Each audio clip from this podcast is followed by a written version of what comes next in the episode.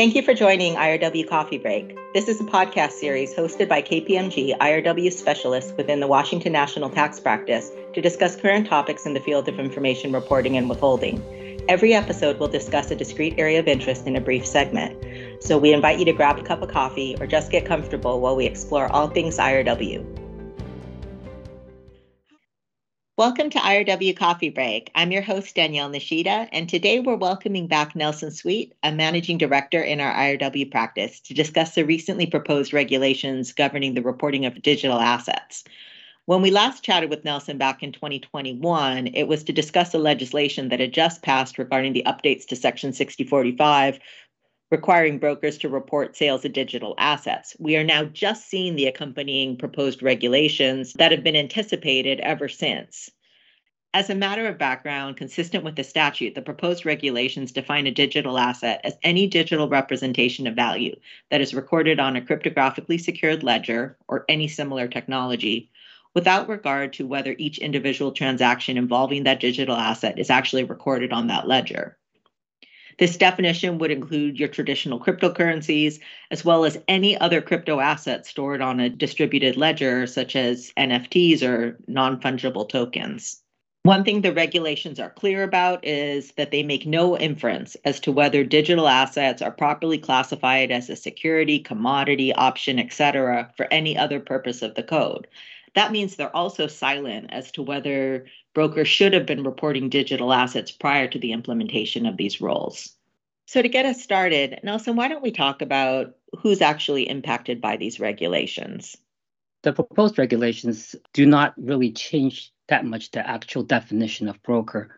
And a broker under 6045 is any person, US or foreign, that in the ordinary course of a trade or business during the calendar year stands ready to effect sales to be made by others.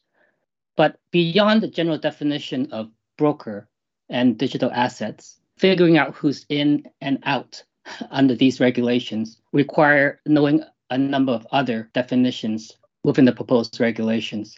Even if you are a broker under the general definition, reporting is generally required only if, in the ordinary trade of business, the broker effects sales for a customer, and effect and sales in particular have their own specific meaning.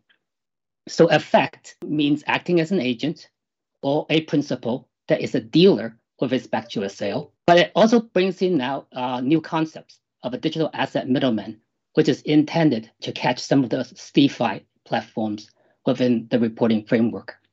With respect to what is a sale, a sale of digital assets means a sale for cash, but it can also mean a sale for store value cards and other property including other digital assets. So if you have a digital asset exchange for another digital asset, that could be a sale, but also could mean a sale of digital assets for services, for example, broker commissions.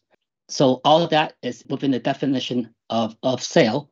But in addition to these, what's a little bit surprising is that the regulations also cover payments to digital asset payment processors. And those payments can also be considered as sales under these broker reporting regulations.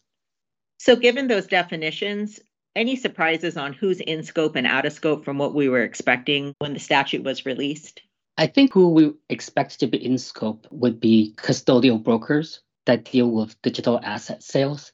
And we had also expected that these regulations would reach some of the DeFi space, decentralized platforms. But I think we were surprised a little bit that it was pretty comprehensive in its approach to uh, digital asset payment processors as well.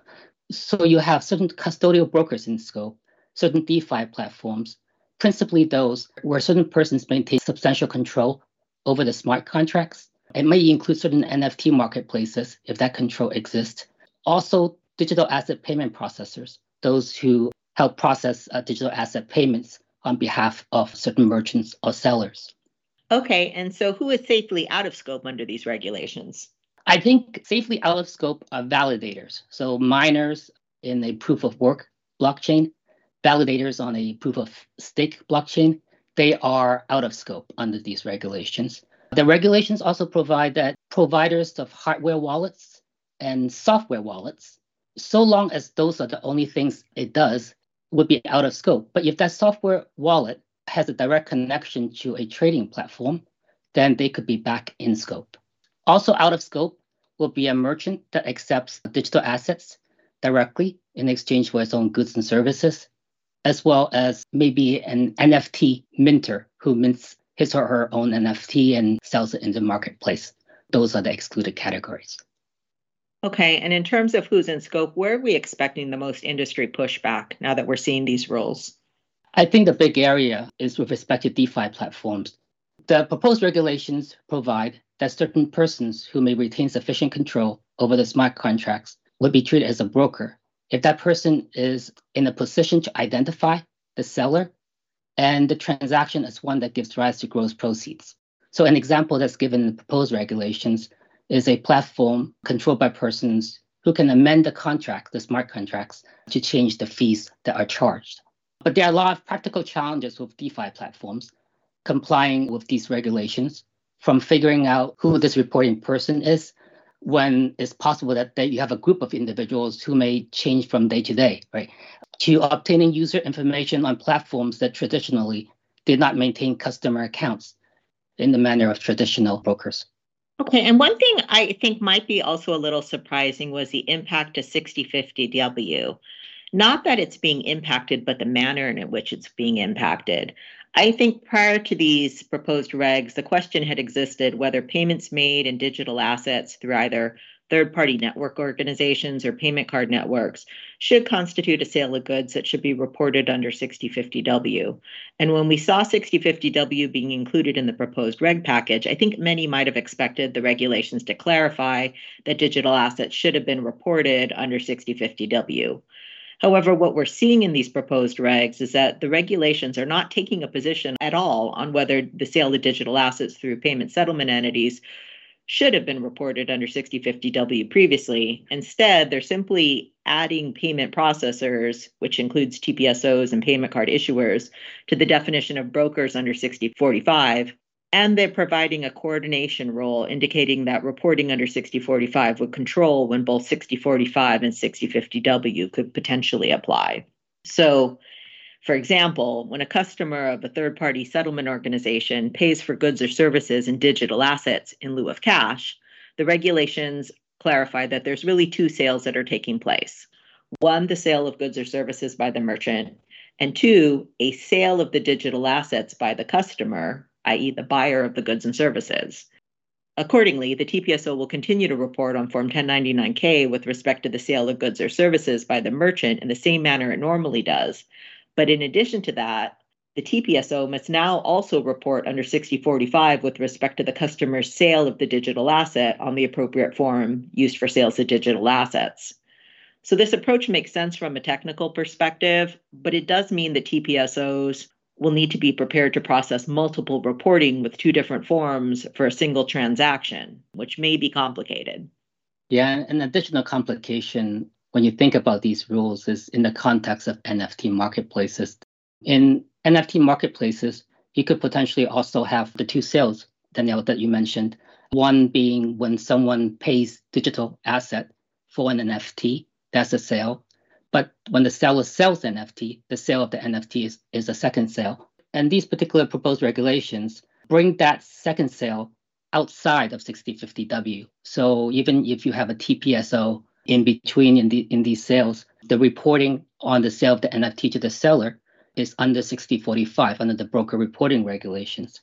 And what's even more complicated sometimes in these NFT marketplaces is that you could have a buyer, a so-called buyer, who wants to swap one NFT for another participant's NFT.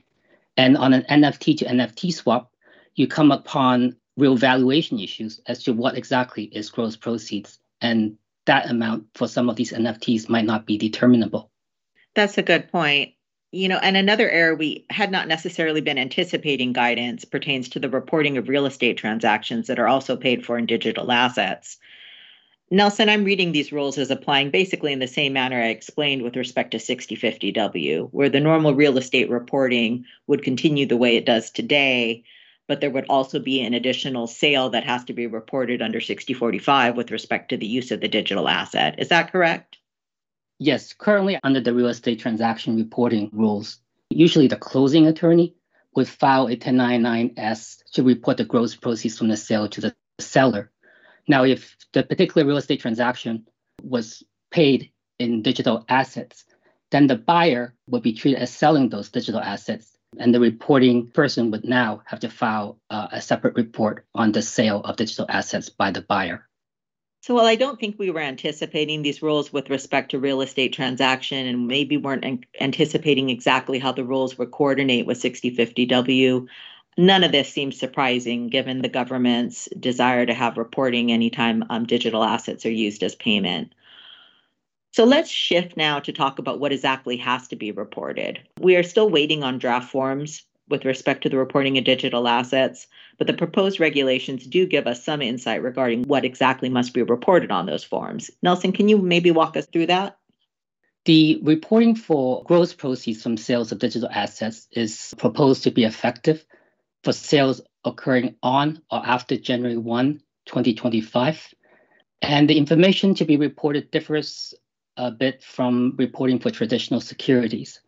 So you have the usual, I think, customer information, customer name, customer address, a customer tax identification number.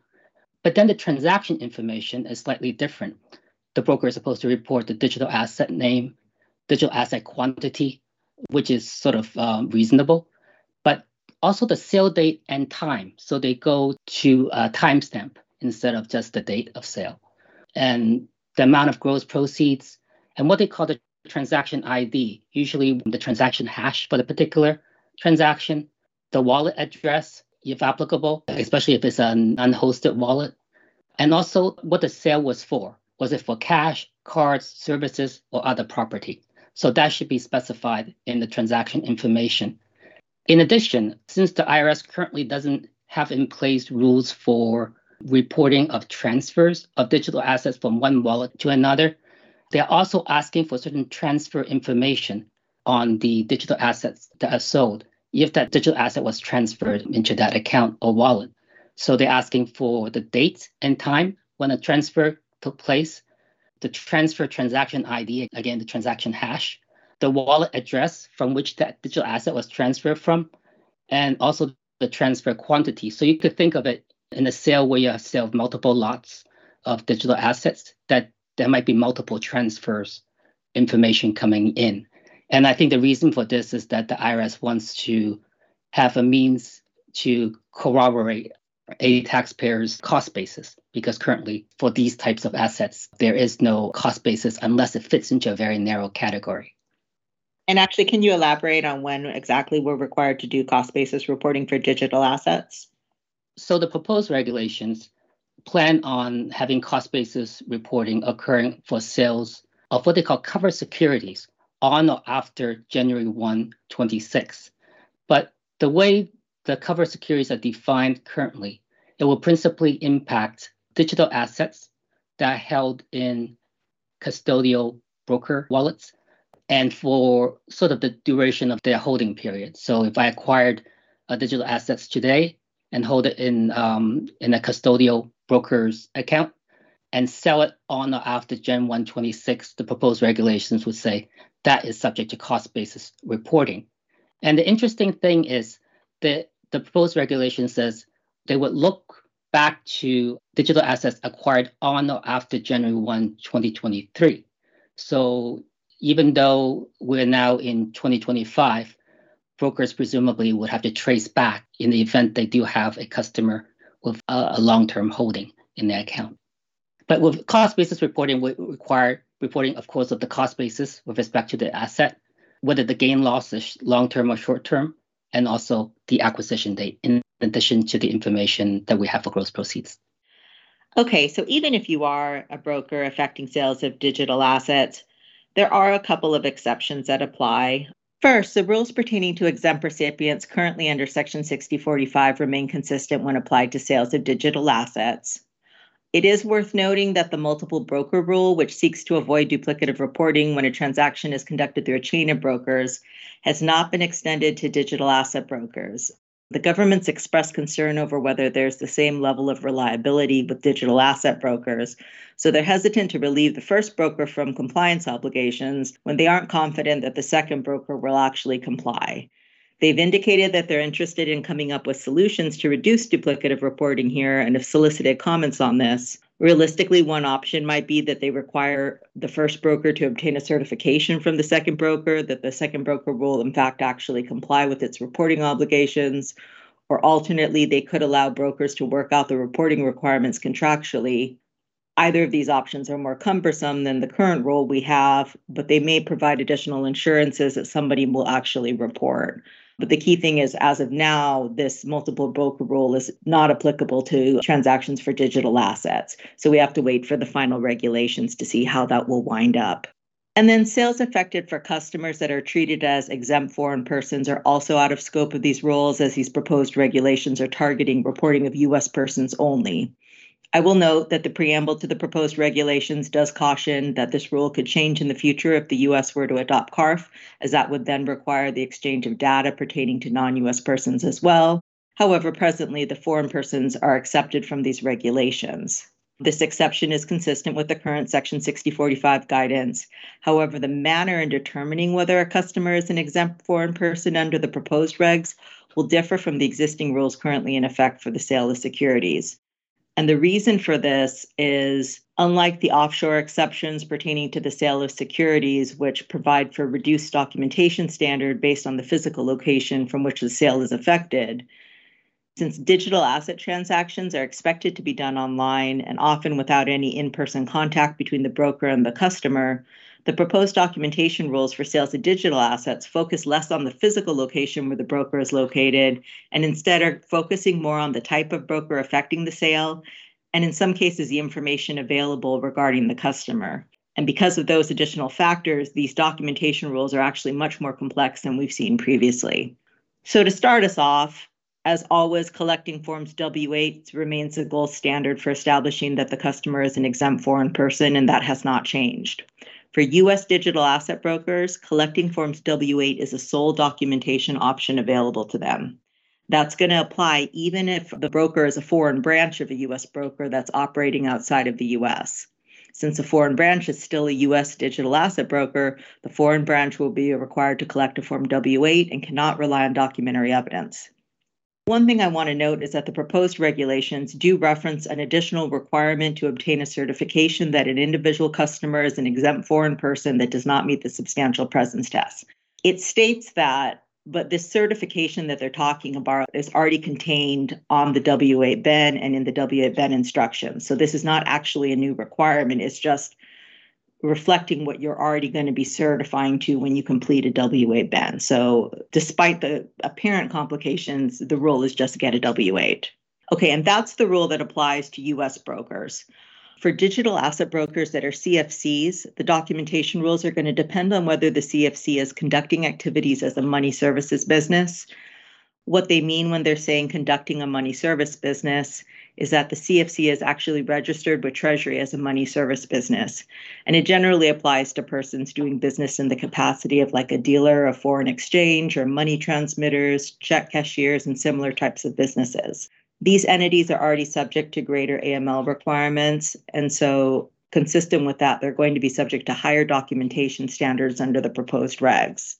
For CFCs that are engaged in a money service business, they are basically going to follow the same rules as US brokers, which means they're going to be required to collect W8s.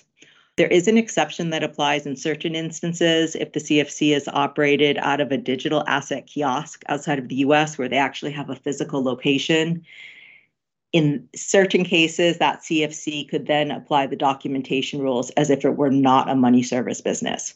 But aside from that, basically the CFCs that are engaged in money services businesses are going to be treated the same as the US brokers. And then for CFCs that are not conducting activities as a money service business, they're going to have the option to either use a Form W8 or documentary evidence to establish a customer's foreign status. And then the entities with the most wiggle room um, are the non US brokers. Um, non US digital asset brokers will not be treated as brokers with respect to digital assets under 6045 unless one of two things. Either the broker has documentation or information indicating that the customer has any connection to the US or may be a US person, or the broker has any indicia on file associated with the payee.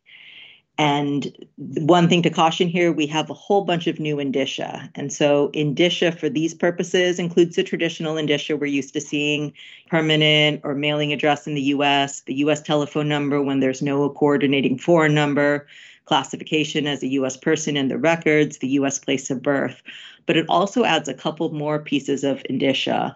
An IP address that indicates a location within the United States is now US indicia and any cash or transfer of digital assets from a bank, financial institution, or broker in the United States is also going to be treated as US indicia. So if there's any US indicia here, then the non broker will be required to report unless they get curative documentation. And so the bottom line is the forms W8 will always be acceptable, but beyond that, any other flexibility available in terms of documenting based on indicia, documenting with documentary evidence will be based on the type of broker involved.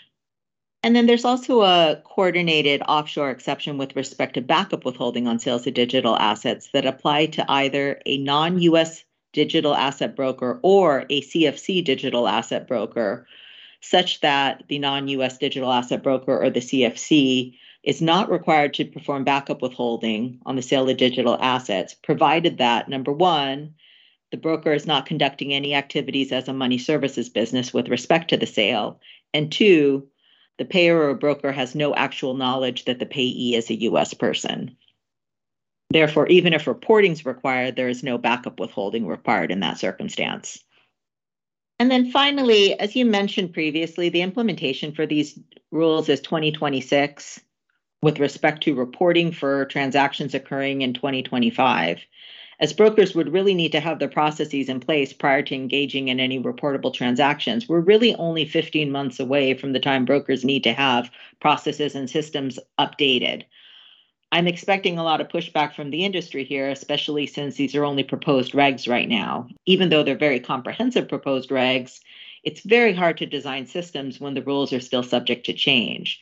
So, given the short time frame between the release of these proposed regulations and the necessary implementation date, what steps do you recommend for persons transacting in sales of digital assets? There are actually surprisingly a number of steps that can be taken now, even though these regulations are, proposed. One, it would be important to begin an assessment of the impact of the proposed regulations against the current business model of a particular business, not only for the challenges that might come into play in terms of complying with these proposed regulations, but also taking a look at the business structure, the relationships, contracts, to see if there is any flexibility on the part of the business to make amendments to that structure or, or, or business model in order to either be in or out of these proposed regulations. Second, it makes sense to talk to peers and see what they are thinking to understand what is uh, industry practice, which may be in, in a state of flux for, for a while, but also potentially to coordinate responses uh, with respect to the proposed regulations. Just a note that the proposed regulations contain some 50 questions from Treasury and the IRS asking industry participants and practitioners what they think on multiple series of topics. So this is a good time to, to look at those, especially the topics that would impact your business model. It is also perhaps a time to educate key stakeholders within the organization and let them know what is happening because they may be necessary to supporting the implementation of any compliance systems going or processes going forward. And finally, for those who are likely to be in, for example, those who are custodial brokers, this might also be the time to actually take a look at current systems and see one, are they capturing the information required for reporting, including for certain digital assets that might be covered assets as of 1 1 26, because there's a traceback to assets purchased as of 1 1 23. It would be a time to discuss with stakeholders who will be responsible for uh, business requirements and implementation and also uh, for considering whether it's something that is feasible to be built within the organization or whether it is um, a process or um, or system uh, that requires going to an outside third party vendor. These are all good steps to take at this point. Thanks for that, Nelson. And, you know, this is a very high level discussion, but we do have further webcasts and materials that are being planned right now. Nelson, I understand that there's a webcast upcoming next week. Is that right? Yeah, we're presenting a webcast on September 18 at 2 p.m. to 3 p.m. Eastern Time. And we will go into more detail on some of the impact of these proposed regulations on various industry participants.